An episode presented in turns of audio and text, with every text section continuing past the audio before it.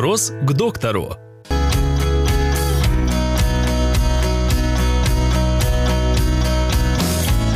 Почему происходят вспышки кори? Знаете, мне безумно сложно э, отвечать на вопрос «почему?».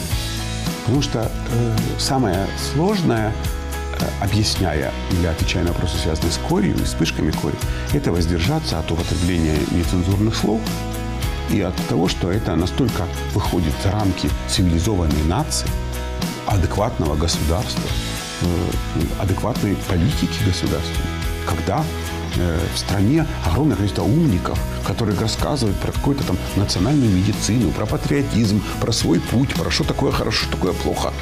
Есть достижения великой медицинской науки. В стране, в странах нормальных в 21 веке корью не болеют.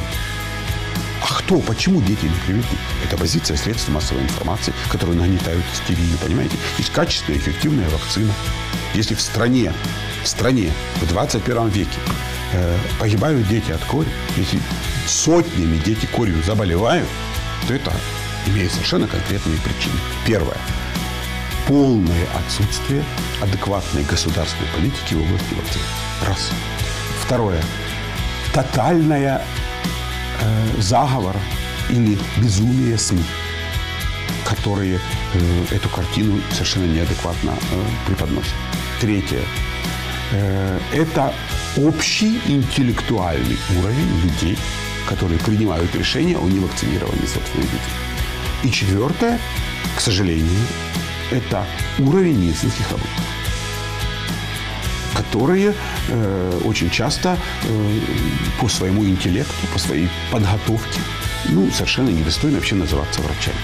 Все это, все это накладывается на э, совершенно ужасную ситуацию, когда каждый человек знает, что на закупках вакцин государство может э, всех обмануть, купить какую-нибудь дрянь, не обеспечить нормальные параметры там, хранения и так далее. То есть люди еще и государству не доверяют.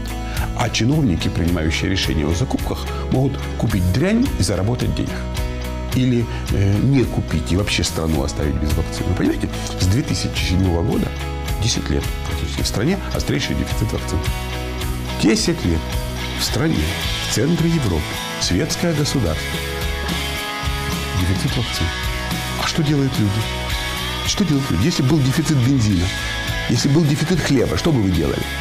Вы бы вышли на улицу с протестами. Вы бы 25 Майданов устроили. Ну, ваших детей отказываются защищать от инфекций. От самых а, страшных. Что вы делаете? Ну, пишите в мессенджерах. Вот вам и э, результат. Мы теперь все вместе расхлебываем. Умирают дети из-за нашего безумия.